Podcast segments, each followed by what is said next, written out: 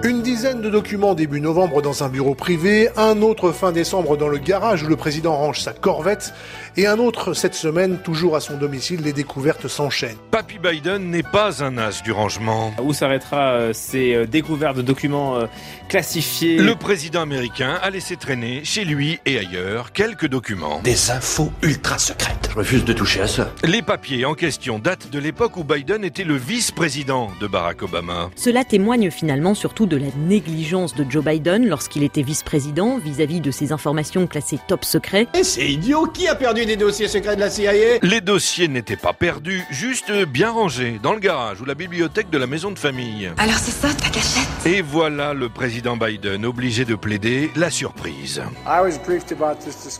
J'ai été informé de cette découverte et surpris d'apprendre qu'il y avait des documents gouvernementaux, mais je ne sais pas ce qu'il y a dans les documents. Excusez-moi, je suis vraiment distrait. Joe Biden, c'est un papy comme les autres. Il entasse des vieux trucs dans son garage et ne s'en souvient plus. Clairement, la Maison Blanche est actuellement euh, très embarrassée. Et sa porte-parole rame. Il était surpris que ces documents aient été trouvés. Il ne sait pas ce qu'ils contiennent. Ne l'écoutez pas, il est gâteux. Oui, on ne peut pas dire que cette affaire rassure sur la santé mentale du président. La vieille perd ses boulons. Avant de collectionner les vieux papiers, Biden collectionnait déjà les gaffes.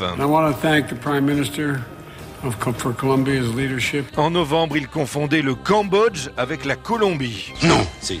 Oh Quelques jours plus tôt, il avait parlé du peuple iranien au lieu du peuple ukrainien.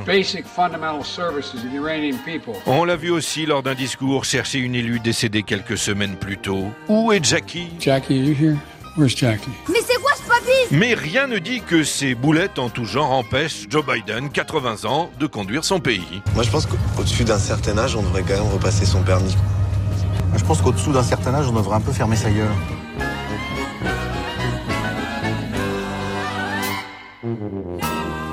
À vieux os, il est bientôt 7 heures. Le distrait.